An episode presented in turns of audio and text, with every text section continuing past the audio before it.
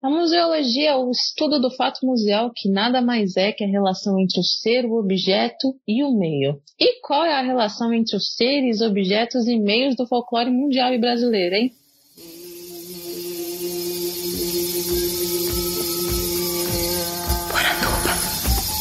Poranduba. Poranduba. Poranduba. Poranduba. Hoje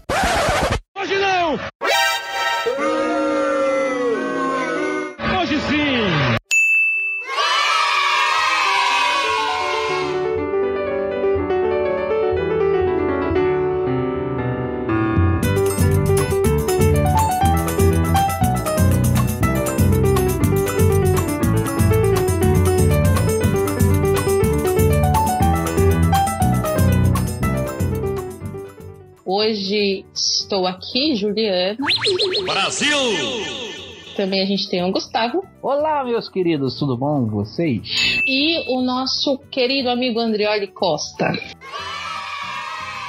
E aí, pessoal, tudo bem? Meu nome é Andrioli Costa, né? Como foi apresentado. Sou jornalista e pesquisador natural de Mato Grosso do Sul, embora hoje eu viva aqui no Rio Grande do Sul. Onde eu fiz a parte da minha carreira. Então, eu apresentando um pouquinho para vocês, né? Desde 2015 eu tenho esse site, o Colecionador de Sacis, onde eu trabalho com divulgação folclórica das mais diversas maneiras, organizando eventos, contando histórias, visita à escola, podcast, vídeo no YouTube e, claro, tem a minha pesquisa também acadêmica. Atualmente faço meu pós-doutorado em crítica cultural na Universidade do Estado da Bahia, onde estou estudando folclore e jogos analógicos. Então, com certeza vamos ter muito para discutir no programa de hoje. Mais conhecido como João Brasil, né? Tá Mato Grosso, depois Rio Grande do Sul, depois vai para Bahia. Santa Catarina, no mestrado foi Santa Catarina. Olha aí. Agora falando diretamente da terra do, da pizza de coração de galinha.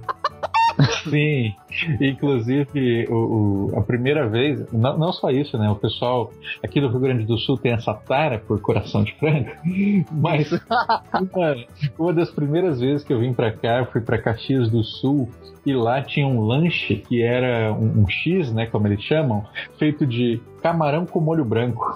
Meu Deus! Minha gente, ao invés de macarrão era pão.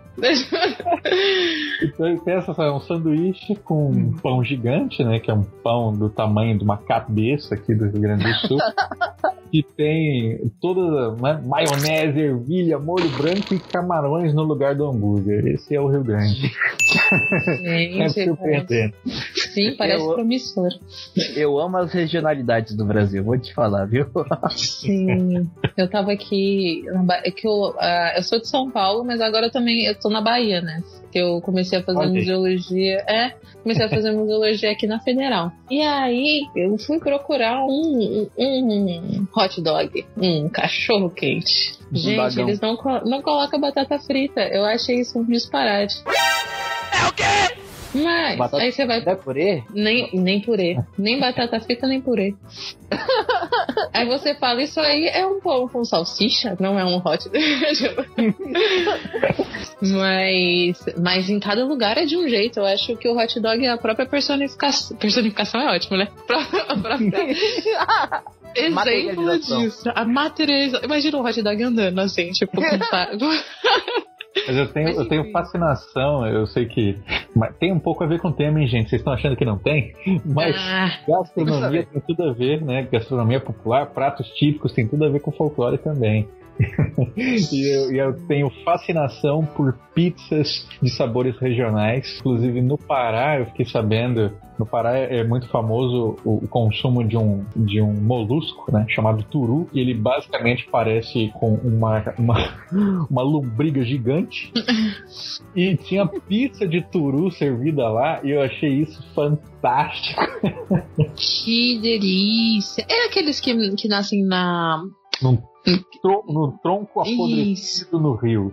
Que o pessoal reclama de tripofobia sempre que eu posto foto. Nossa, mas e tem, você chegou a experimentar? É, não, não tive oportunidade que a pizzaria fechou, talvez por causa da pizza de turu. Né? Acharam ousado demais, falaram É. melhor fechar. Fica aí, ouvintes do Pará, né? Abram de novo negócios servindo turu, por favor. É, é no Pará ou no Amazonas que tem o a maniçoba, que é aquela É, no Pará também. Pará também. A tive Muitos, mu- muitos amigos paraenses no meu mestrado e o meu aniversário, eles inclusive me serviram uma maniçoba, né, de, de presente. e é fascinante, né, porque você olha e fala, como que se come isso? Porque ela é Uhum. toda verde, uma maçarocada, mas é muito gostoso. E é, uma, é, é a folha da mandioca que cozinha durante sete dias, né, cara, pra perder o veneno. Exatamente, da, da, da mandioca brava, né, a mandioca É. Eu não sei vocês, mas eu sempre fico pensando quantas pessoas tiveram que morrer pra descobrirem que tem que ficar sete dias fervendo. Ou tiveram que ter algum tipo de intoxicação.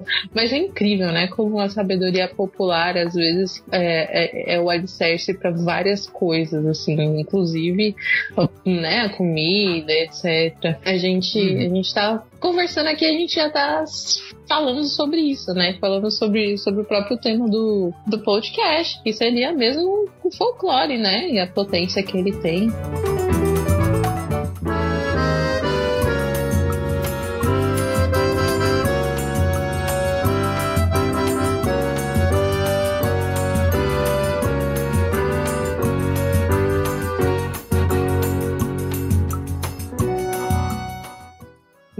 Inclusive, amigo Andrioli, você pode dizer pra gente se existe uma definição do que é folclore? É claro. Então, Isso eu sempre aviso para todo mundo, né? Depende sempre para quem você pergunta. Todo conceito é assim, né? Você fala é, imaginar para Uhum. fenomenologia vai ser uma coisa, para antropologia vai ser outra coisa, enfim. É, folclore da mesma maneira, né? Então, se você for, pergunta sobre o que é folclore para quem trabalha com folclore, para estúdio, para folcloristas e brasileiros, a partir da década de 60 a gente vai ter um conceito que é muito claro, né? Que é folclore é são os modos de sentir, pensar e agir de um povo, fundamentados pela tradição e é, que caracterizam a sua identidade. Percebam, todas essas palavras, elas são todas importantes, né? Porque se a gente pensa só modos de sentir, pensar e agir, isso é amplo demais, isso é cultura de maneira geral. Agora não é qualquer cultura, cultura popular, ela ela vai dizer sobre um grupo que está sendo representado e pode ser um grupo é, que se reconhece a partir de fronteiras geográficas, familiares, sociais, de classe, é, enfim, e, e transmitidas de geração em geração. Isso é importante porque coisas que são do momento, são efêmeras, são midiáticas, são meméticas, não são folclore. Podem ser se permanecerem, né? mas a, a, a, princípio não são. Então nisso a gente já vai definindo, né? É, e essa questão de ser identitário, isso é fundamental, porque o folclore vai estar muito ligado ao que é raiz, né? Ao que é, é ao que forma quem você é. E o quem você é não, não depende só de você. Ele depende de onde você nasceu, ele depende das relações que você constrói, do seu modo de estar no mundo. Então tudo isso vai fundamentar isso que nós por aqui chamamos de folclore. Aí você pergunta por que que eu digo nós por aqui, né? Porque outros países vão ter outro, vão trabalhar com outros conceitos, né? Nos Estados Unidos eu estava vendo que eles usam, para isso que eu estou falando aqui para vocês, né? Eles usam folk life, seria uma vida popular, uma vida folclórica, uhum. e que não está exatamente descolado de folclore, mas eles entendem que folk life é a vivência folclórica, né? É o, é o viver essa cultura tradicional. A cultura só tradicional ela pode ser documentada, né? Histórica, mas o viver é folk life. E no caso aqui no Brasil a gente vai entender a vivência mesmo como sendo folclore. Que incrível. Eu, Se eu- confuso, por favor, insistam. a gente vai dialogar. Certo, nossa, não, é porque muito da minha, dessa pergunta vem baseada na, na minha, por exemplo, na- nas experiências que a gente tem com folclore durante a nossa vida, assim. Na Uhum. escola, a gente aprende o Saci Pererê, pintar o desenho do, do Curupira, e, tipo, são sempre baseados nos mesmos assim, nas mesmas, nos mesmos personagens, assim. Eu não sei se Gustavo teve a mesma vivência que eu, mas eu tive o contato quando criança e durante a minha vida desse jeito com folclore. Mas aí se você para pra ouvir ou- e, e, e, né, pesquisar um pouco mais sobre, é muito mais do que isso, né? E Uhum. eu acho que a sua a- essa, né, questão veio só pra reafirmar isso de que é mais do que só uma ou outra coisa, né? Pra gente ou pros outros, assim. Sim. Acho que, inclusive, Gustavo, se você quiser compartilhar como é que foi a sua experiência, assim, você aprendeu sobre folclore na escola, com a família, como é que foi? Cara, a primeira coisa que eu lembro quando falam folclore pra mim, primeiro Uhum. que eu já tenho uma certa dificuldade de falar o folclore.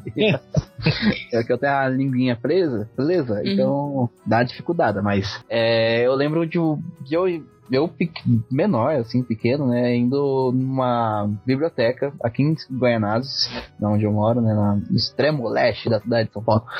E por- pesquisar e procurar em livros, cara. Porque assim, é, não sei se é por conta da vivência urbana, mas o, pra mim o folclore sempre teve muito ligado ao que eu ia pesquisar em livros, assim, o que eu via uma representação em lugares que não estavam no meu meu convívio, né? Eu acho que como tipo morador de uma né, de, um, de, de um bairro assim dentro da, da cidade de São Paulo é bem difícil a gente ouvir sobre saci, ouvir sobre sobre lobisomem. Assim, tem algumas brincadeiras de criança assim que a gente faz a gente é, ter, ter certo medo, né? Mas quando eu percebi que aquele folclore que é o que é o saci, que é o, o tradicional que a gente sempre vai ouvindo, eu percebi que na verdade esse tem um contato com o pessoal mais do interior. E eu tenho meu palco folclore aqui na eu não né o, o lugar que eu vivo que é o, o homem do saco. Que é um rapaz que tinha aqui em Guaianazes que ele ele era chamado de Guaianazes mesmo, que ele passava, que ele é uma figura mítica aqui da, de Guaianazes, que ele é um, era um morador de, é uma pessoa em situação de rua, e ele conversava com todo mundo aqui, tinha um, tipo assim, eu tenho meus certos folclores aqui dentro da, da- de Guaianazes, né, não querendo dizer que pessoas vivas ali eram folclore, né, mas eu tenho, hoje o folclore mais famoso de todo é o, é o, é os dois caras numa moto. É, eu vou, vou ter que falar que eu detesto isso. Essa piada. Dos dois caras numa moto? Nossa, repetem isso pra mim todo dia. Mas eh, a gente tem bons elementos para trabalhar aí nessa fala de vocês, né? É, e parte do meu trabalho está nisso, né? Em desnaturalizar essa ideia de que folclore são só mitos e lendas. Eles são importantes, né? E são um braço muito relevante nessa discussão, mas a gente pode pensar folclore como uma grande árvore. Se eu falei que as raízes são importantes, né?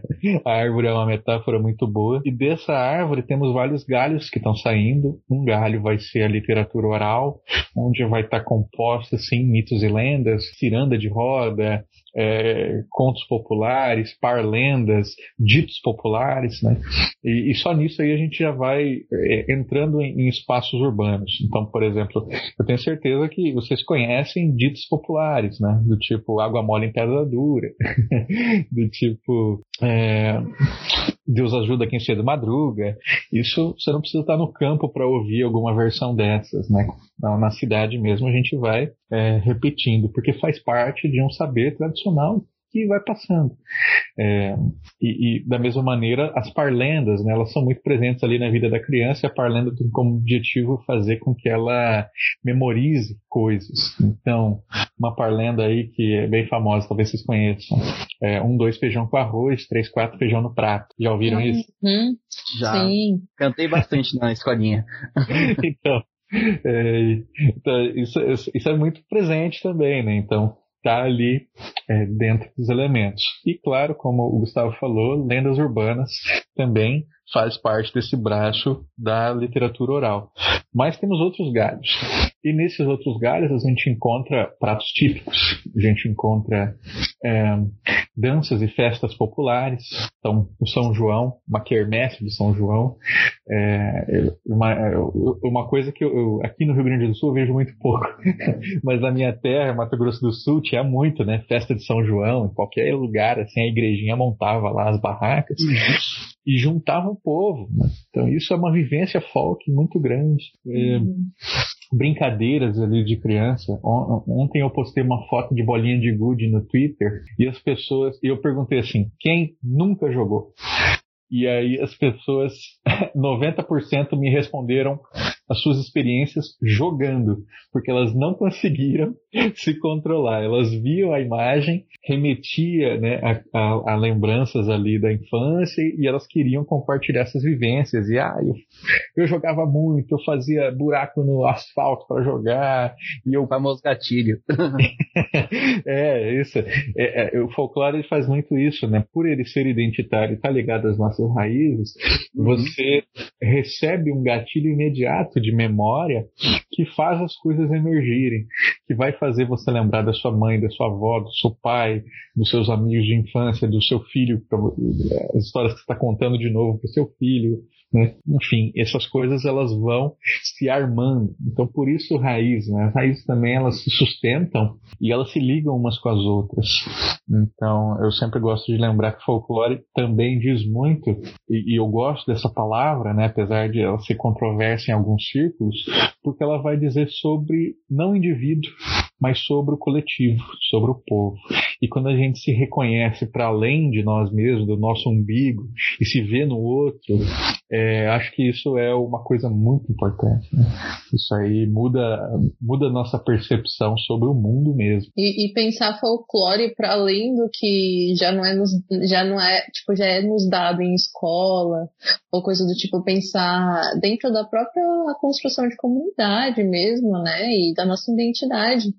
É, porque, como você está falando aí, é uma coisa de, né, de, do geral, do, da, da comunidade, das, das pessoas, das raízes, das conexões. E, e conecta, sabe, Juliana? Porque esses dias eu entrevistei uma contadora de histórias, né, que ela é uma professora e contadora de histórias, e ela organiza um grande evento em São Paulo, que é o Festival Internacional de Contação de Histórias Boca do Céu. Não sei uhum. se vocês já ouviram falar do Boca do Céu. Uhum. E o Boca, ela falou assim, uma vez a gente fez uma sessão é, que teve uma intervenção urbana de meninos da periferia, né, que foram lá fazer uma apresentação de rap. E eles fizeram, né, e, e era aquela coisa bem mais bem mais carregada, né, do que os, os computadores ali estavam acostumados, mas era parte da, da forma como eles, eles se expressavam. E tudo bem, né, conseguiu conectar da mesma maneira. E eles, ao invés de ir embora, eles ficaram lá, né, os jovens do rap, ficaram lá e foram assistir a próxima apresentação, que foi de jovens que dançavam, acho que dançavam catira, lá no interior de São Paulo. E aí, ela conseguiu perceber que havia uma conexão, né? Esses jovens da periferia cantando rap, dançando break, eles conseguiam se conectar com os jovens é, que dançavam catira batendo o pé no chão manifestando ali uma coisa que era da, que, aprenderam né, com, com seus pais e tudo mais. Por quê? Porque é, o folclore nos atravessa, né? Essa, esse modo de se expressar ele nos atravessa. Então isso vai ser também uma forma de comunicar. Por isso que eu entrei nessa discussão sendo um pesquisador da comunicação e um jornalista, né? Porque quando a gente é, dá vazão a, a uma uma prática tradicional, cultural, a gente está se comunicando sobre o mundo também. E, e isso, e, e, e, isso chega às vezes muito mais do que um discurso, né? muito mais do que um discurso falado. Chega pela, pela sensação, pela emoção. Deixa eu te fazer uma pergunta. É, eu tava lembrando aqui, última, no, um acho que um dos últimos episódios da RP Guacha foi com uma, um RPG sobre folclore, né? Que era, a, que era sobre o Saci tinha fugido da garrafa. Você tem algum, você tem algum, algum dedinho aí? Eu lembro que me marcaram nesse episódio, mas eu não, não cheguei a ouvir. Eu tenho dois episódios lá no Poranduba sobre folclore e RPG, né? Um, uhum. o, o, Christopher Castensit, que é um, um, texano que mora aqui no Rio Grande do Sul há 20 anos já, uhum. escreveu um RPG inspirado em folclore brasileiro. E o outro com o Jorge Valpassos, que é do Rio de Janeiro. E o Jorge é um professor da periferia e ele leva RPG, e muito RPG inspirado em oralidade, uhum. para a favela da Maré, sabe? Pra... Caramba! Eu, se não me engano, é a favela da Maré. Desculpa, Jorge, se não for, mas era, é uma comunidade. e é muito legal, assim. Primeiro que são duas vivências diferentes, né? Mas as duas preocupadas em chegar em sala de aula. O Christopher fez todo um trabalho ali é, de, de assim, o RPG tem esse, esse nome ruim, né, em sala de aula, por, por conta aí de alguns anos de desinformação. Então ele, ele repaginou ali, ele, ele, abriu mão do nome RPG e ele fala que é um livro de. um livro de. Eu não lembro como é que ele, que ele nomeia, mas ele, ele rompe com o RPG, ele não usa a palavra jogo, ele não usa a palavra mestre, porque ele quer que aquilo seja usado em sala de aula e que não gere constrangimentos para o professor e que possa servir de gatilho para aprendizado dos alunos. Então isso o Christopher faz muito bem. E o Jorge, ele, ele assume o RPG mesmo e, e, e, vai trabalhando com temas é, muito impressionantes, assim, de, de Abandone Alcoolismo, que é o primeiro. Moradores de Rua Abandone Alcoolismo, que é o primeiro RPG que o Jorge lança, até o mais contemporâneo, que foi por isso que eu chamei, né?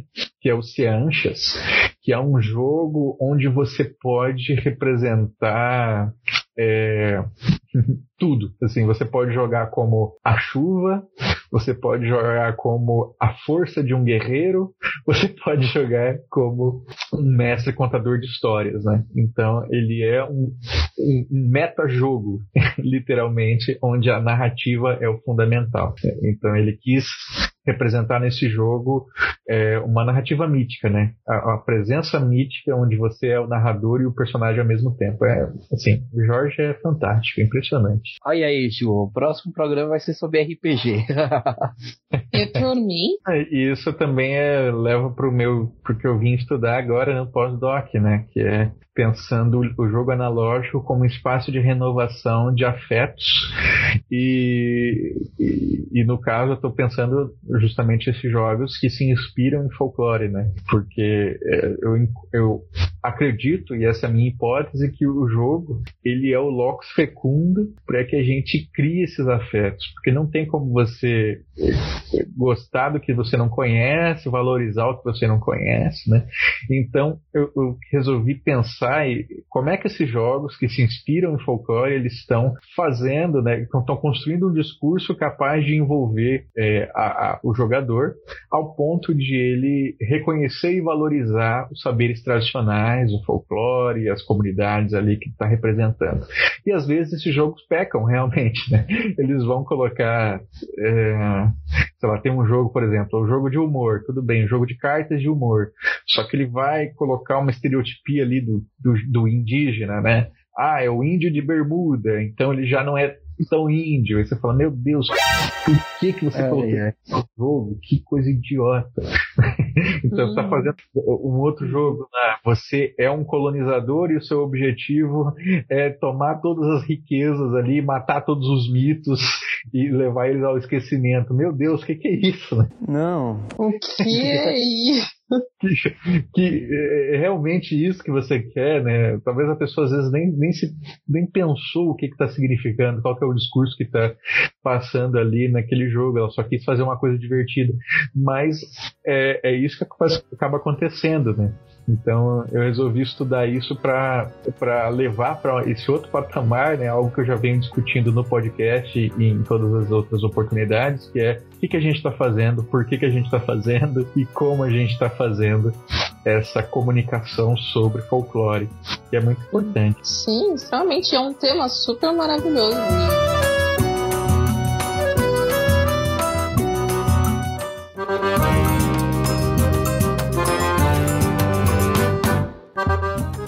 E uma dúvida que a gente tem também, sim, sobre você, mas por que que você começou a estudar folclore, assim, e, tipo, o que que te motivou a começar a realmente pesquisar a fundo esse assunto tão vasto, né? É uma ótima dúvida, né? Faz tempo, tempo que eu não, não respondo sobre isso.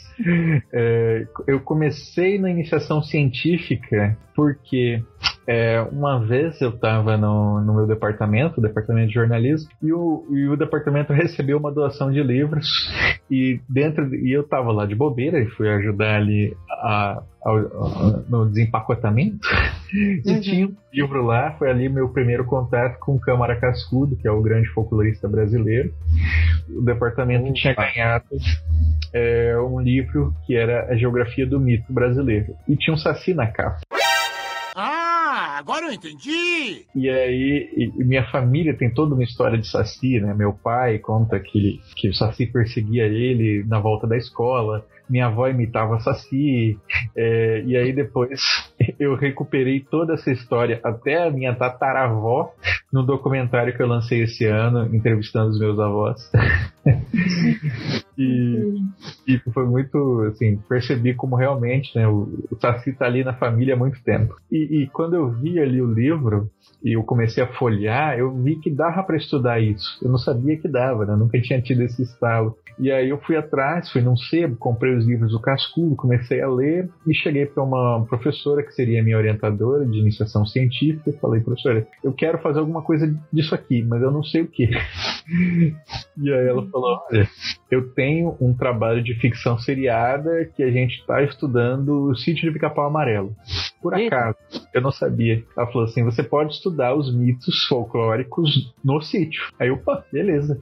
E aí eu comecei iniciação científica voluntário primeiro e depois bolsista é, PIB. Fiz os dois anos. E aí, é, aí depois, eu, no ano seguinte, eu fui pro mestrado, mas para trabalhar com lenda, cobertura de mitos e lendas pelo jornalismo no Paraguai, porque eu tinha descoberto é, um, durante a pesquisa para fazer uma outra coisa, eu descobri que no Paraguai pessoas morrem todos os meses procurando tesouros enterrados. E esses tesouros enterrados estão ligados a uma lenda muito forte lá, que é de Plata e Vigui, que é uma lenda que diz que pessoas escolhidas pelos espíritos podem retirar tesouros debaixo da terra, desde que elas tenham o coração puro, conheçam a ritualística e sejam corajosas. E isso é tão forte que as pessoas morrem, sabe? Não, sério, caramba, cara. É uma, é uma lenda indígena, é uma lenda guarani? É, é porque o, Paraguai, ele é o, o, Guarani é uma das línguas oficiais, né? Sim. Uhum. Então não é uma língua indígena, mas é uma, é uma, é uma, é uma lenda que se consolida pelo nome é, Guarani, que é, é plata. É, é, é, engraçado até porque eles misturam, né? Plata, claro, é do espanhol, ele está falando de, de, de, Não é só prata, né? Mas é, uhum. tesouro, ouro. E Ivigui, que não é assim que pronuncia, seria tipo Ivigui, porque o, o G do Guarani é meio gutural.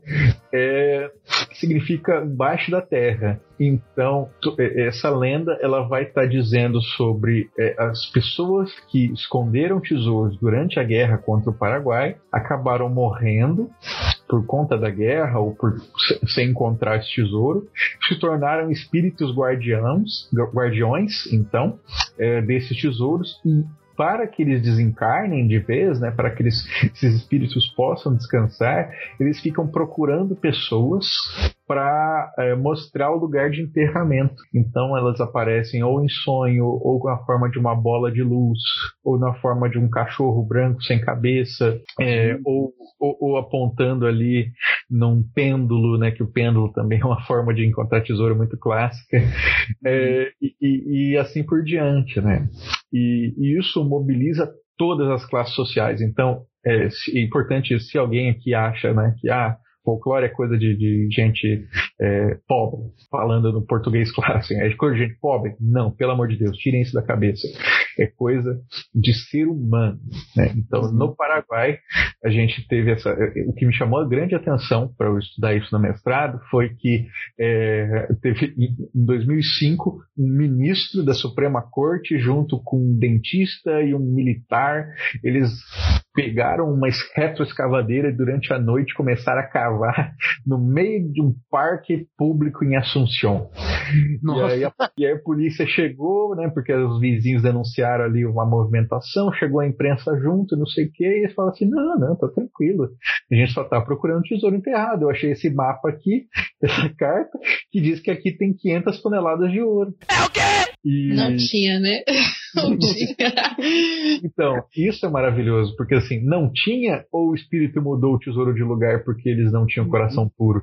Hum. isso é uma coisa que sempre fica presente, né? Então, é, isso aparece nos jornais em forma de depoimentos maravilhosos, assim, é, ah, se você fala palavrão, se você trabalha durante a siesta, se você pensa em mulher, pensa em safadeza, é, são, são várias ritualísticas que se você não cumprir, o espírito tira o tesouro dali. Então não é porque não tinha, é porque você não era digno. Agora a gente sabe o que, que o, o Ronaldinho foi fazer no Paraguai, rapaz. É, sim. é, Apareceu numa bola de luz. e eu acho que é uma reflexão muito bacana você se fazer, né? É pensar, ah, então essas pessoas são idiotas, né? Por acreditar nisso. Não, gente, pelo amor de Deus. Não. É, essa cultura, ela tá tão imbricada dentro dessa sociedade que ela não diz respeito à vontade de enricar, simplesmente. Não, porque, assim, já tinham pessoas ricas ali fazendo. É o diz respeito a você ser reconhecido pela comunidade, pela comunidade ancestral, pelos espíritos ali que estão sendo representados, pelos paraguaios que vieram antes de você. Então, assim, se eu acho esse tesouro, eu sou digno. Quem está dizendo que eu sou digno não é meu pai e minha mãe. É, é, é, a, é, a, ancestralidade falando. Isso é muito forte. Sim, tem uma carga identitária, né? Enorme, enorme. Nossa, muito maneiro. Inclusive, você falando agora, eu lembrei que no começo da pandemia, em março, março, abril, assim, no auge da pandemia, do começo da pandemia, tá todo mundo em casa mesmo, né? É ali que tava o pessoal realmente em casa. Eu falei assim, vou fazer um podcast ou um vídeo sobre a, a gripe espanhola aqui em São Paulo, né? Aí eu fui pesquisando, pesquisando, só que aí algumas coisas aconteceram, eu não consegui fazer, né? Mas eu, mesmo assim eu pesquisei. E uma, um texto que eu li sobre um trabalho, uma, um artigo que o rapaz fez, um, um TCC que ele fez na, na, universidade, que eu nem lembro agora quem, qual, uma, qual universidade que era, mas ele falou que era, é, ele estava pesquisando sobre os métodos de, de se tratar a gripe espanhola aqui em São Paulo. E um trecho que eu li que tava lá o quinino. Eu tava lendo, tava falando sobre o quinino, que o quinino, e eles tomavam numa soda. Que praticamente hoje é o que a gente chama de Schweppes. a Schweppes uhum. Citrus, a Schweppes, não a Citrus, mas a, a Schweppes amarela lá. Água e, tônica. Isso, água tônica, com quinino, com, com o quinino. Uhum. Aí eu falei, nossa, gente, os caras tomavam água tônica, né? Caramba. E acreditava que curava a gripe espanhola. Cara, eu sei. É. duas semanas depois, eu, eu, mexendo no Facebook, apareceu lá a postagem do cara falando: ah, não, gente, tome água tônica, tome quinino, que vai melhorar, vai, vai salvar vocês do coronavírus. Eu, quê? É, isso é uma coisa que eu falo. Eu fiz um programa também em março que era o folclore folclore e saúde, né? Que era para uhum. pensar justamente essas coisas. Aí eu falo assim, é completamente diferente o cara fazer isso em 1918 e fazer isso agora, né? Então, uhum. assim, não, não, é, é, incomparável, assim, a gente pensar as duas relações. E, claro, e nessa, em 1918, é, também a gente tem outras coisas que acabaram vira, é, virando, que eram sugeridas como tratamento, que viraram tradicionais. Dizem, né, e isso não é comprovado, mas dizem que a própria caipirinha surge assim. Você chegou a ler isso? Cheguei. E na verdade eu, eu conheço duas versões da, do surgimento da caipirinha. Essa primeira, que você tomava pinga com limão para poder, né, a, a, o, que eu achava que o vírus ficava na garganta, então você tirava é. ele com pinga e limão. Pinga com limão e alho, aí você tira o ar. é, tira o que, é, o que deixa um pouquinho um gosto um pouco diferente, né? É. E eu também, eu também ouvi a versão de que a que era uma bebida que o pessoal tomava, tomava no interior e se tornou caipirinha porque caipirinha porque a Tarsila do Amaral ela servia no ateliê dela em Paris, né? Isso, essa mesmo, essa, essa, essa história mesmo. Eu ouvi. Exatamente. É difícil saber e, e, inclusive essa é uma grande questão que as pessoas ficam malucas né, na internet, que é a origem das coisas, né? Como é que, uhum. é, assim, é muito difícil a gente dar o carimbo de origem para uma tradição folclórica, vamos dizer assim. Quem foi a primeira pessoa que disse casa de ferreiro espeto de pau? Não sei. Eu não sei nem. Uhum. Né? É, é, e, e a, a, bem dizer, é, é, pouco importante, né? mas eu entendo quem tente buscar a, a origem para falar, para se autoafirmar. Mas isso é muito impossível de ser feito, né? Então, o que a gente consegue fazer é, é mais do que encontrar a origem, é se preocupar com os usos os usos no contemporâneo. Então, onde que essa tradição persiste, onde que ela se mantém, o que que se, o que que se transformou. É, então, a gente pode pensar em coisas incríveis, né, do tipo pão de queijo, a chipa e o, todos os, esses derivados, né, que são versões de pães feitos com polvilho e queijo, é, eles durante algum tempo foram usados na consagração de missas, porque não tinha trigo para você fazer o pão ali que o padre ia partir, né? Então eles faziam pães de polvilho, pães de e, e, e, isso, né? Então, então você pode dizer assim, o, o pão de queijo ele surge em Minas é, de uma tradição católica. Ainda é hoje católico? Não é. Né? Não. Então, é, assim, é uma curiosidade mas o, o que importa para a gente, o que vai estudar folclore, é como isso se dá hoje, como isso se compartilha hoje. Sim. E dado toda essa dinâmica, né, de, de mudança, de evolução e tal, você acha que a gente pode falar, tipo, de um folclore, ah, tipo, colocar assim, né, como certo, ou melhor, como uma definição única de folclore, assim, brasileiro? Folclore brasileiro, por exemplo. É, pensar o brasileiro, né, é sempre difícil. Isso. A gente fez uma live hoje, hoje não, a gente fez uma live agora em agosto com o Luiz Antônio Simas, historiador, né, é, para discutir o que que era esse esse brasileiro, né?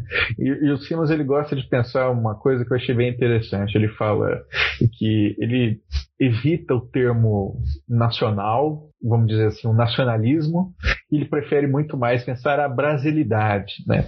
Porque a brasilidade vai ser aquilo que faz com que a gente se reconheça independente de instituição. Então eu não preciso é, reconhecer como o, o, Brasil, pátria, ame-o ou deixo. Brasil! Para poder é. falar assim, eu amo o, eu amo esse lugar em que eu vivo, né? Eu amo essas pessoas com que eu convivo, eu amo essas pessoas com quem eu me reconheço, essas coisas que eu faço. Então, é, acho importante a gente tirar essa, essa noção institucional de Brasil, né?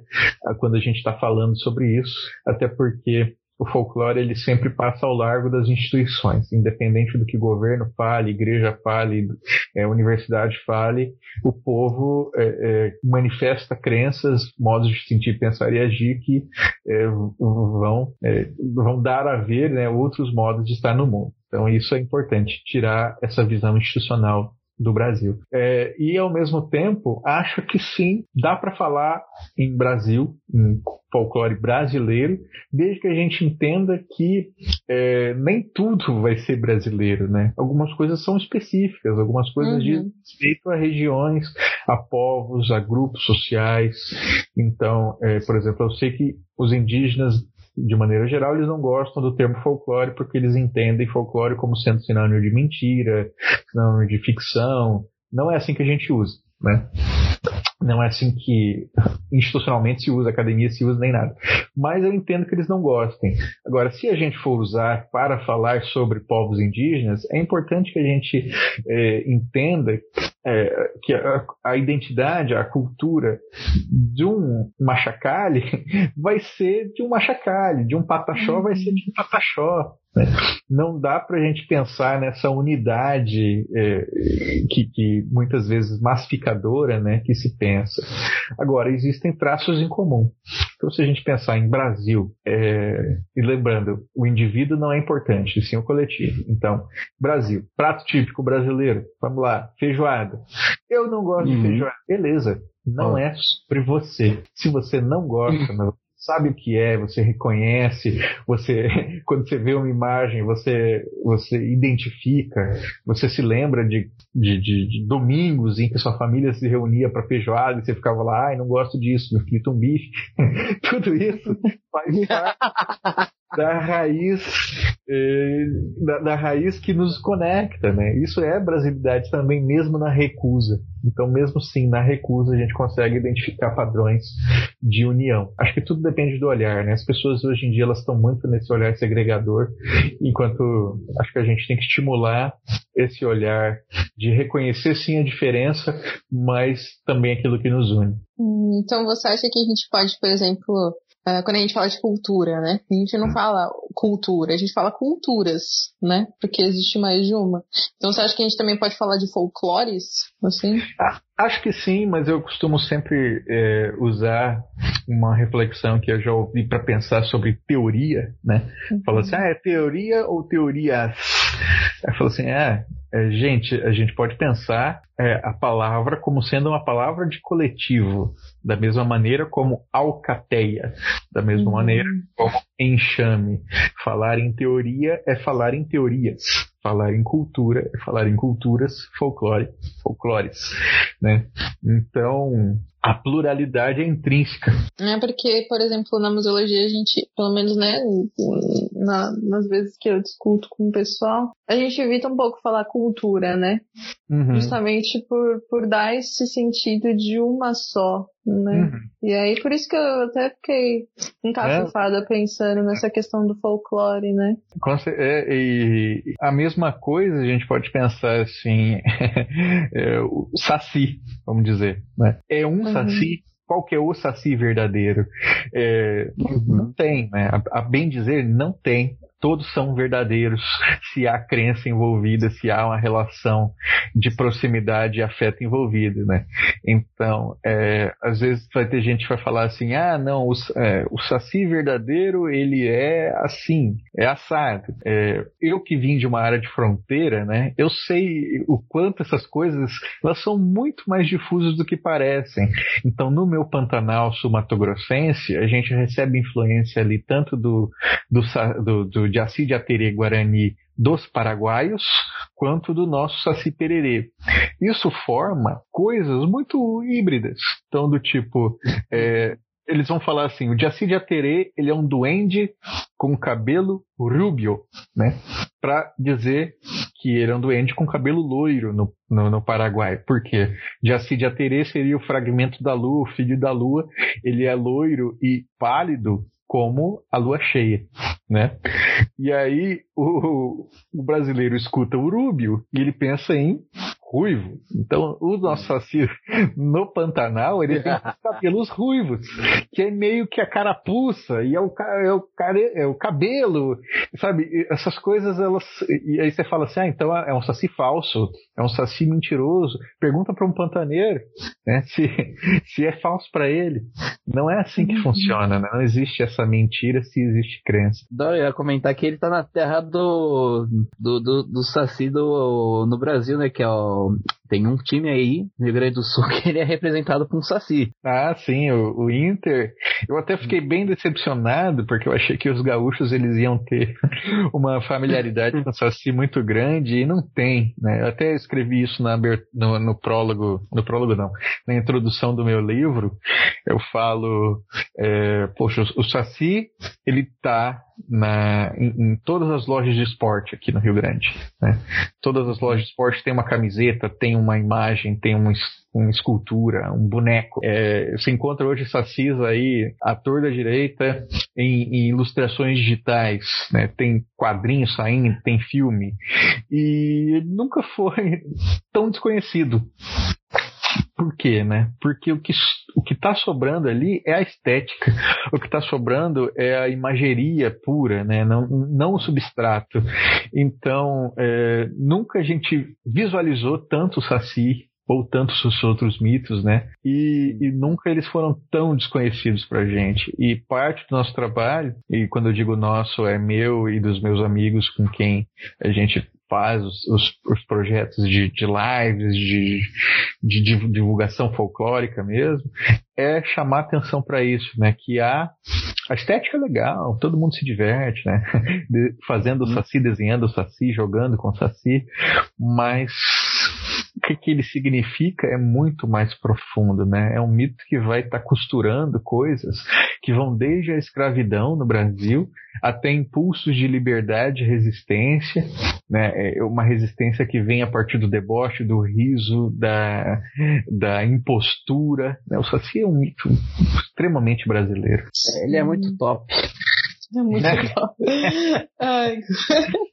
e você falou, né, do, do Saci, que é uma, uma, uma lenda, né? Uma, um personagem que a gente. Um mito, né? É, a lenda e mito, né? Mito é, é fácil assim, a gente pensa assim, a lenda ela está sempre ligada a um local e a um tempo. Então eu não consigo deslocar essa lenda do seu lugar e do seu tempo. Como, por exemplo, Negrinho do Pastoreio e o Pampa Gaúcho final do século XIX. Né? É, você não, não consegue tirar o Negrinho do Pampa Gaúcho. Você não consegue tirar a Salamanca do Jaral, do Cerro do Jaral. Você não consegue tirar a lenda do Raimundão de Itapetininga de Itapetininga. Uhum. O Ciro de Nazaré é, o Siri não é uma lenda, né? Mas é uma tradição folclórica. Ah, é, agora a gente pode pensar em mitos que são grandezas universais, né? Então, é, se a gente tem ali a Salamanca do Jaral, que é uma princesa moura, o mito dela é o mito das mouras encantadas. Mas a lenda é a lenda própria ali de Quaraí, interior do Rio Grande do Sul, fronteira com o Uruguai. E tem a Moura Torta também, que é portuguesa, né? Tem a Moura Torta, sim. E, a, e, as Mouras Encantadas são histórias, assim, muito portuguesas, muito ibéricas, né, na verdade. Uhum. Se encontra ali todos os países de colonização. Então, é, são, são, princesas que foram encantadas, se transformam em dragão, serpente, lagarto, é tudo muito próximo, sabe? Muito parecido. Esses são os mitos. E aí cada uma delas vão ser lendas. Aí vem a da Moura, porque Moura é, vem da, da questão da reconquista, né? Que o Moro é o, o árabe, né? É o, hum. é o muçulmano. Sim, e todo, totalmente ligado ao misticismo, né? Assim, ah, esse árabe aí com a magia dele e tal. Sim,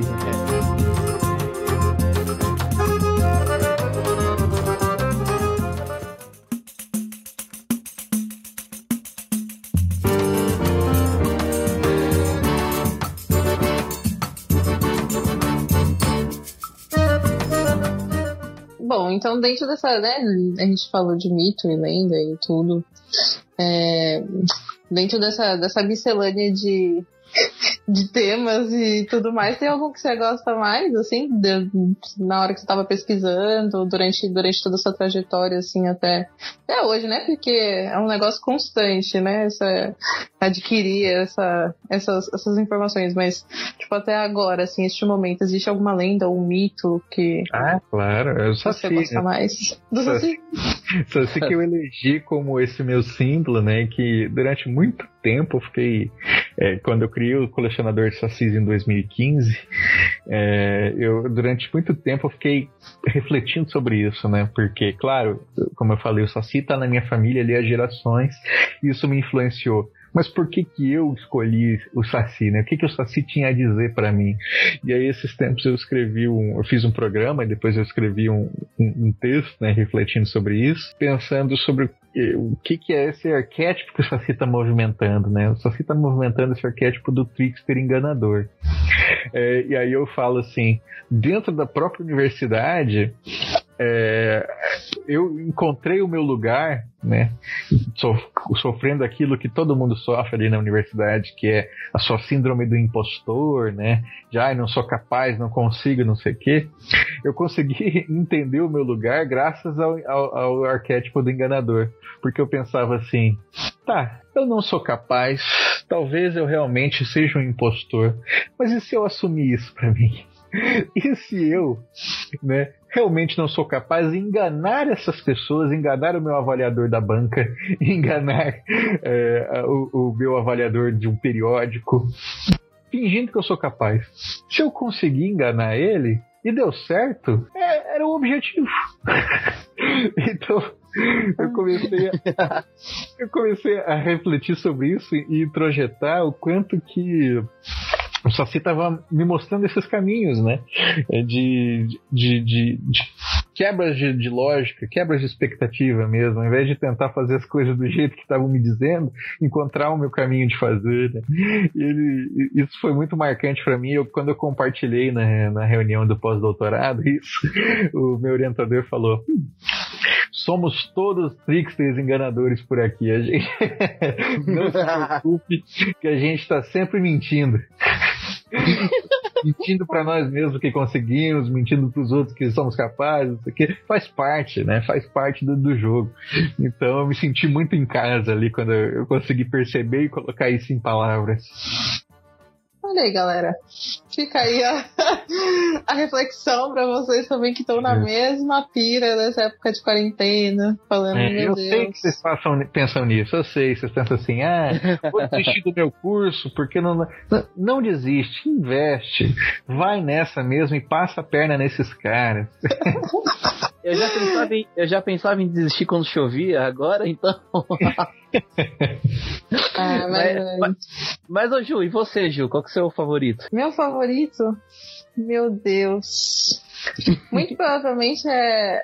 Eu gostava muito quando era é, criança, né? Da, da Yara. Eu achava demais o que ela fazia com os homens, cara. Mas desde pequena, né? Mas nunca parei para pensar na real, viu? Qual que era a minha. Mas eu acho que dentro do folclore, o que eu gosto mais agora, hoje, nunca dei muita importância quando criança, né? Mas hoje, assim, quando a gente estuda memória oral, estuda esse tipo de coisa dentro da museologia mesmo, eu acho que o que mais me encanta é essa potencialidade de, de tipo, essa, essa ser pluri, sabe? Ser plural e, e, e ser muito característica de, de, de algum certo lugar ou de uma certa uh, identidade. Eu acho isso incrível. Então, eu não sei, assim, eu não, não diria que eu tenho uma preferida, mas eu diria que eu que eu gosto muito da dinâmica da própria construção do folclore e, isso já me, por si, já me deixa muito feliz. E você, Gustavo? Você tem alguma? eu, eu, eu sou apaixonado por três e duas não são da minha regionalidade. Hum. A, as que não são da minha regionalidade são a Mapiguari, a Mapinguari, que é um, com, que é um monstro lendário, seria um monstro lendário lá da, do, da região norte do Brasil, que ele teria mais de dois metros de altura, a pele à prova de bala, a boca seria na barriga, tinha um olho só.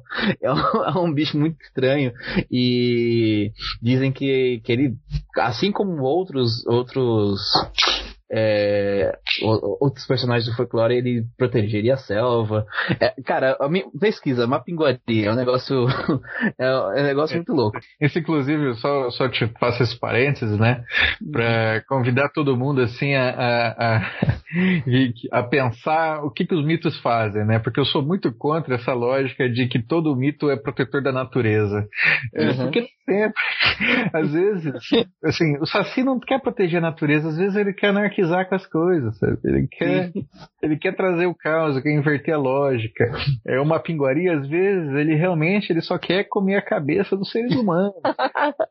Derrubar umas árvores. Né? Talvez né? ele, ele seja o caçador, talvez não seja, né? uma pinguaria. Pode continuar.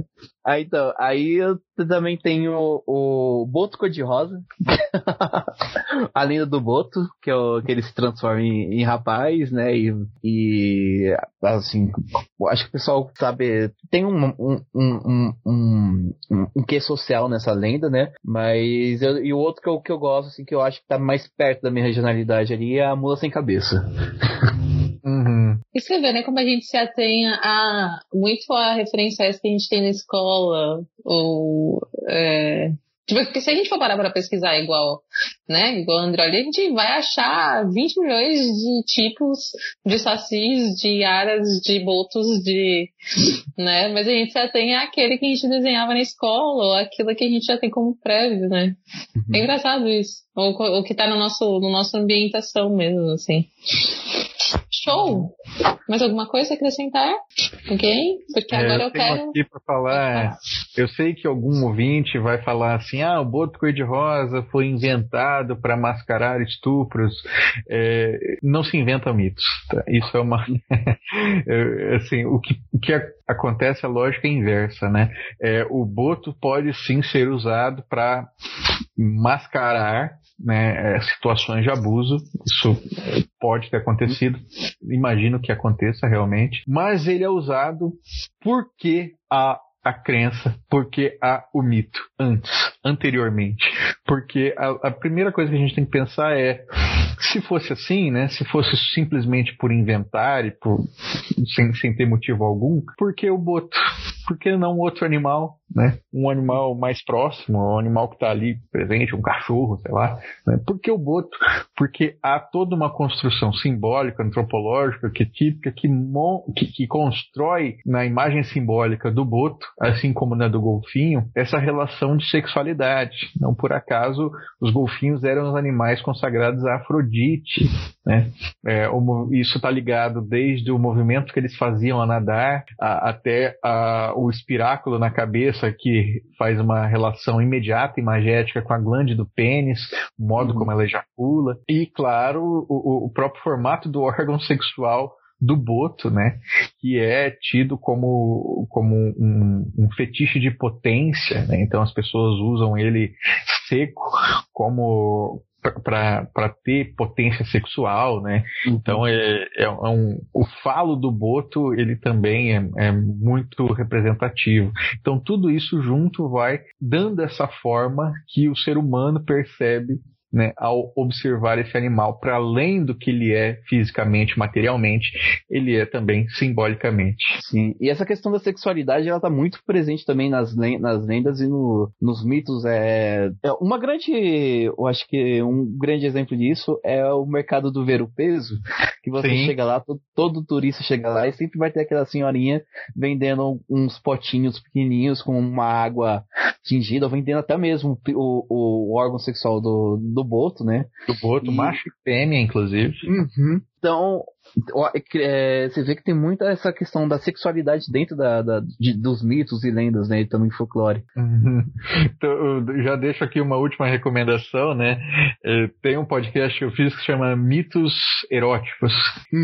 E, e o gancho dele foi é, uma matéria que saiu é, lá no interior do Pará, acho que era Bragança, não tenho certeza, é, que um artista tinha representado na praça o mito mais famoso do lugar, que é o mito do Ataíde, que tem esse nome maravilhoso, né? Que é o nome de pessoa. Mas o Ataíde é um, é um, mon- é um monstro, né? Ele é um animal, ele é um, um vamos dizer assim, um, um, um homem fera, né? É um bicho homem, é, muito peludo e com um, um pênis gigantesco que ele carrega no pescoço e que estupra as pessoas, os, os homens que, que vão pescar camarão, ca- perdão, vão pescar caranguejo em período que não pode, vamos dizer, sexta-feira santa, domingo santo, enfim. É, Minha gente. e ele desenhou o Ataíde, né? Com um pênis gigante ali no meio da praça da cidade e, e os evangélicos ficaram malucos, né? E falou, meu Deus, que coisa horrível é essa? Não sei o quê. E aí eu aproveito esse gancho para fazer um programa explicando o que, que era o Ataíde e por que a gente tem essas relações ali, né? de- dos mitos com pênis gigantescos e por que, que normalmente eles são os mais ferais, né? Por que, que eles são tipo, têm pênis gigante e são peludos? Por que, que eles têm pênis gigante e têm um olho só? Né? Não, é, não é por acaso. Então ali tá tudo ali. Acho que é o podcast número 25. Você, terminando aqui, eu já vou ir lá escutar. Com certeza. o Tom Johnny já falou pra vocês do Poranduba, que daqui a pouco a gente vai falar, mas antes, eu queria, você já também citou, eu queria saber o que, que é o colecionador de sacis. Eu já sei, mas eu queria que você contasse para os ouvintes o que, que é o esse, esse seu projeto Colecionador de Sacis. Colecionador de Sacis, ele é o meu site, né? Que é o grande guarda-chuva para uma série de atividades que eu faço. Então, se vocês acessam lá no colecionadordesacis.com.br, vocês vão encontrar lá é, os os meus podcasts, as publicações que eu fiz. Então, é, já, já, organizei é, collabs de ilustração sobre o Saci, já fiz uma revista sobre o Saci, 100 anos do inquérito do Monteiro Lobato sobre o Saci, é, já fiz vídeos para o YouTube de indicações de obras inspiradas em folclore, tudo você encontra lá no colecionador. E também é o mesmo nome que eu uso para atividades que eu faço de visita à escola, de formação de professores, de crítica literária de obras inspiradas em folclore, é, de organização de curadoria de exposições. Então, o colecionador de Sassis virou esse grande, esse grande guarda-chuva mesmo, né? Para um trabalho que eu chamo de divulgação folclórica. E divulgação folclórica eu, eu uso inspirado na divulgação científica, de propósito, e, e não como algo, é, como algo algo oposto, né? Muito pelo contrário, porque eu digo que ciência e folclore elas não são inimigos, elas só buscam e encontram respostas diferentes para fenômenos. O que é, é, o grande inimigo, tanto da ciência quanto do folclore, é a ignorância. Uhum.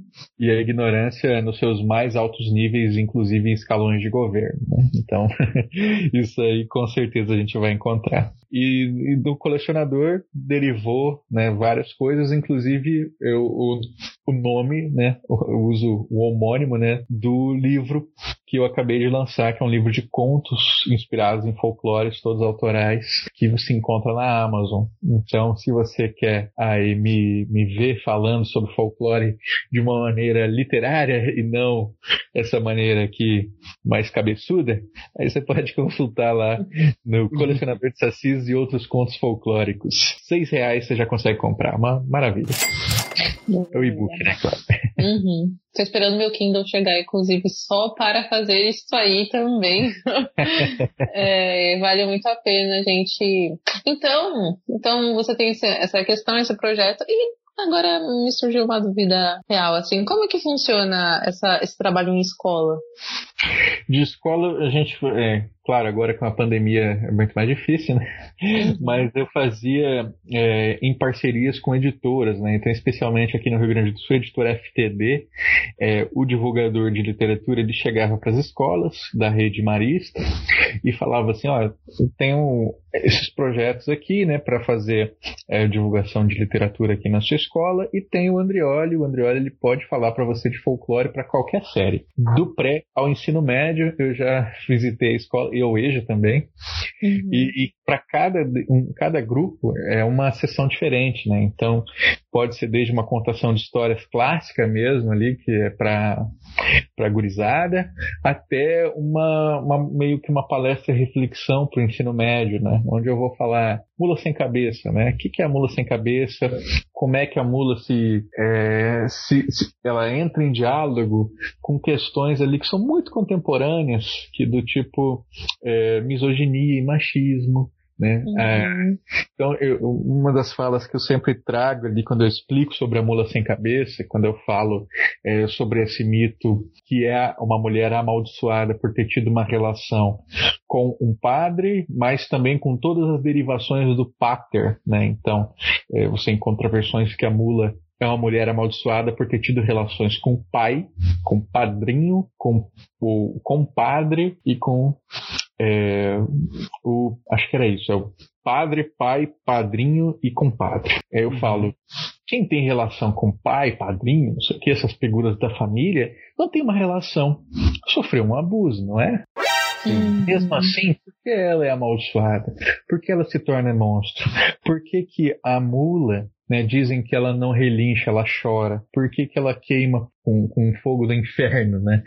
E isso aí eu vou construindo toda essa relação ali para o jovem, para ele entender que a grande mensagem do final é às vezes a gente está formando mulas sem cabeças hoje, né? Quando a gente olha para uma menina e fala assim, ah, ela mereceu sofrer essa violência porque olha a roupa que ela estava usando, porque olha o comportamento dela. Isso a gente está fazendo mula sem cabeça no Facebook, né? Na escola, né? no uhum. dia a dia. E aí, quando você coloca desse jeito e você vê ali os estalos acontecendo na sua frente e as conversas que vão surgindo em paralelo, você sabe que alguma coisa está sendo construída, sabe? Que, esse mito ele está servindo para mais até do que falar de brasilidade, está fazendo para falar de ser humano. E esse é um espaço que a escola, é, por sorte, ela ela ela está percebendo que é preciso, né?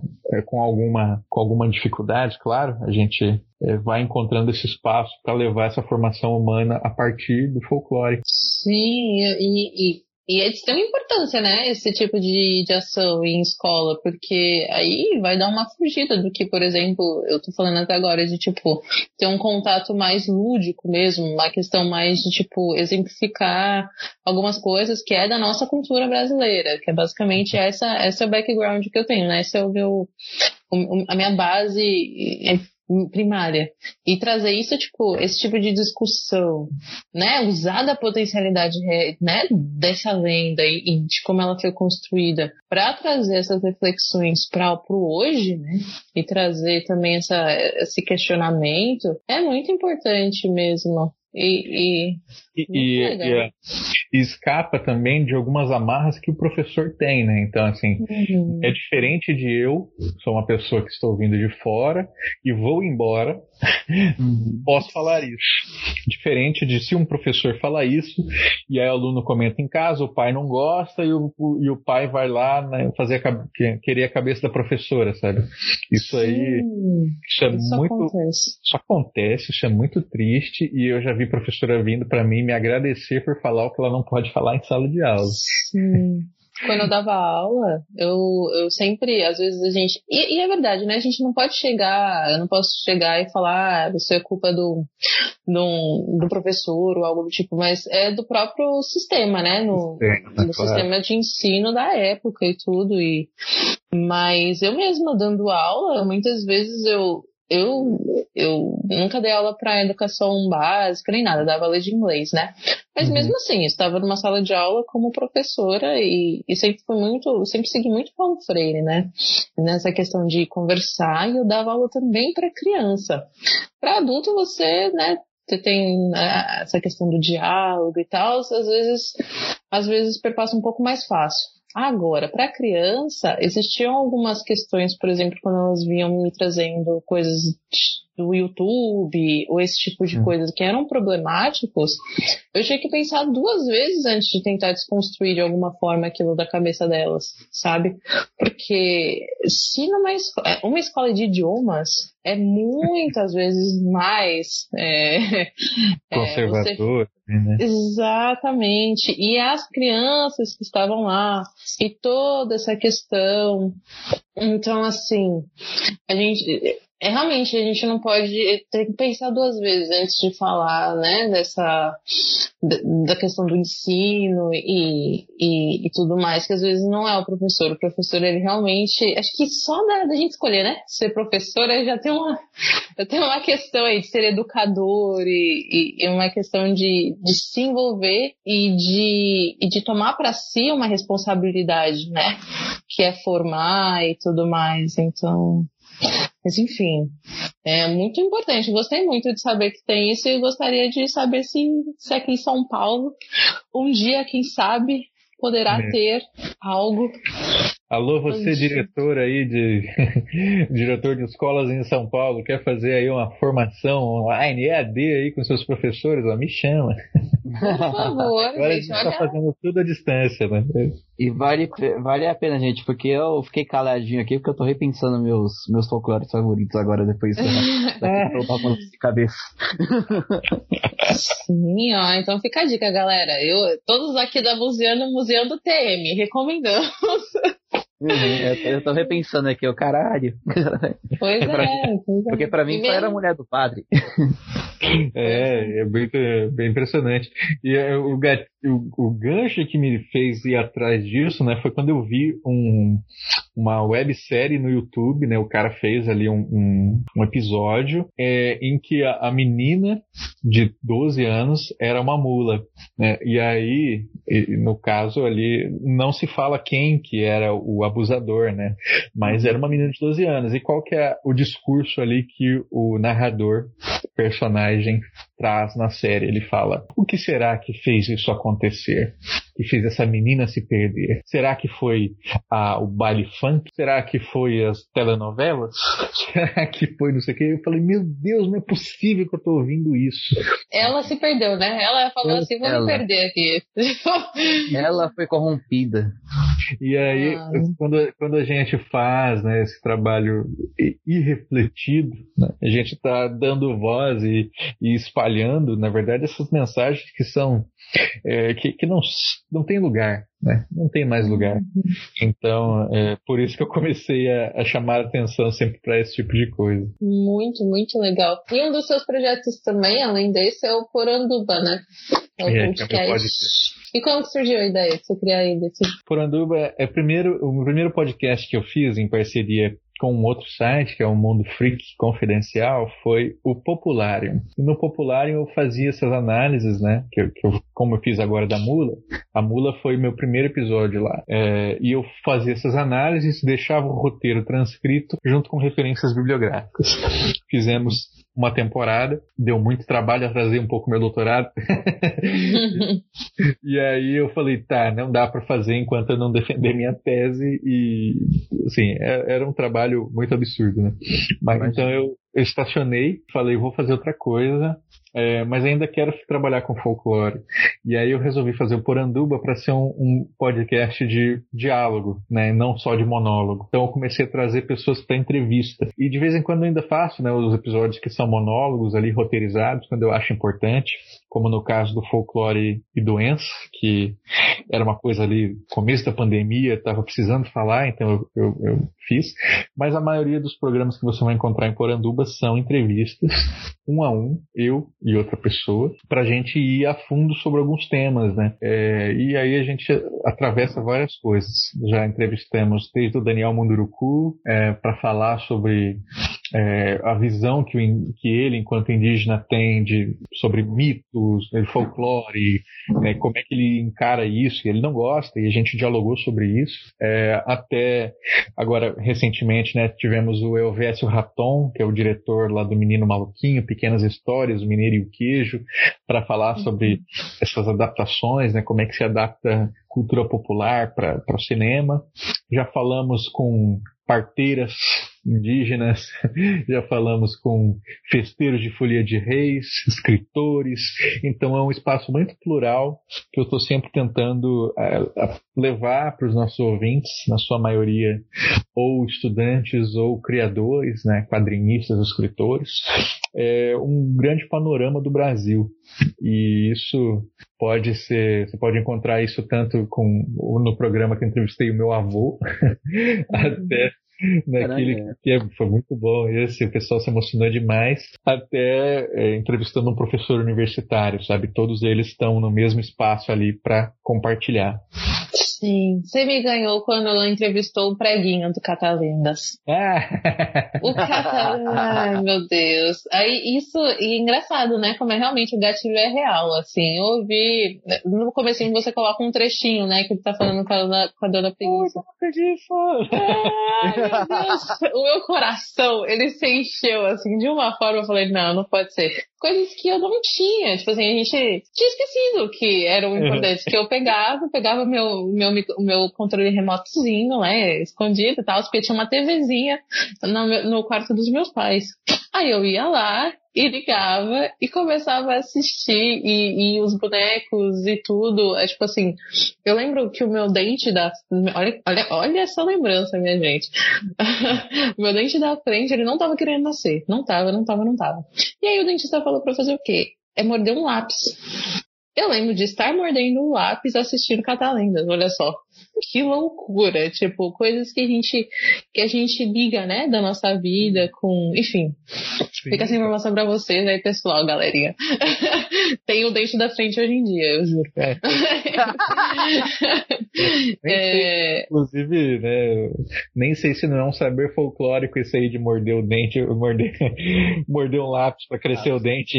Olha só, nunca se sabe, né, mas uh, essa, essa essa troca, né? Essa junção de duas coisas, de duas, de duas coisas folclóricas, mas. Nossa. Enfim, gostei muito desse episódio, foi, foi muito legal e, e vale muito a pena, viu? A gente tem, tipo, muitos episódios uh, que não só falam sobre, né? Porque folclore também é falar sobre sociedade. É, é, basicamente falar sobre sociedade, né? E falar uhum. sobre, sobre as problemáticas e o próprio, a própria história dos personagens, tipo, dos entrevistados, fazem muita consonância com muito, tipo, das lendas, dos mitos, e é tudo uma emboleira maravilhosa. Eu acho que vale muito a pena, gente.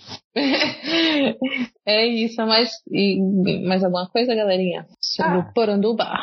Ah, também quero saber outra coisa, outra coisa. Sobre a vinheta do Poranduba. é, isso aí. É, é maravilhosa. Curtiu muito, né? incrível. Né? Eu recomendo para vocês. O, a vinheta do Poranduba foi feita pelo meu amigo Danilo Battistini, do podcast O Contador de Histórias. Danilo, dublador, editor de som, maravilhoso. Muito ocupado, que eu já tentei contratar ele para outras coisas e ele não consegue. Mas. Fica aí a dica, hein? É a recomendação. O cara é fera. E a abertura do programa é inspirada em, em cantos do povo Axaninca, né? Que ele fez um, um mashup incrível ali do, do de, de, como é que o canto se dá e, e encaixou vozes falando poranduba, né, que significa, para quem não sabe, né, poranduba é, em em tupi, significa histórias fantásticas no sentido de superlativo, né? Então o poro seria um superlativo para é, as narrativas. Então você pode encarar histórias fantásticas como histórias espetaculares, como notícia, que tem algumas pessoas que traduzem, notícia é o estilo jornalismo mesmo, ou como histórias fantásticas, essas que a gente conta aí, inspiradas em mitos e lendas e tudo mais. É, e eu escolho esse nome porque eu acho que todo mundo tem histórias fantásticas para contar, histórias espetaculares para contar. Como eu disse, do meu avô a pós-doutores, né? Todos nós temos algo que nos conecta. Então, essa é a nossa Poranduba. E, inclusive, é isso que eu falo né, na abertura do programa. Bem-vindos à nossa Poranduba. Não é a minha, né? É a nossa. É esse espaço que eu quero construir para nós, né? Porque o indivíduo é, não tem. O indivíduo, essa pérola da modernidade aí, já deu o que tinha que dar. É, é bom, é hora da gente pensar o grupo.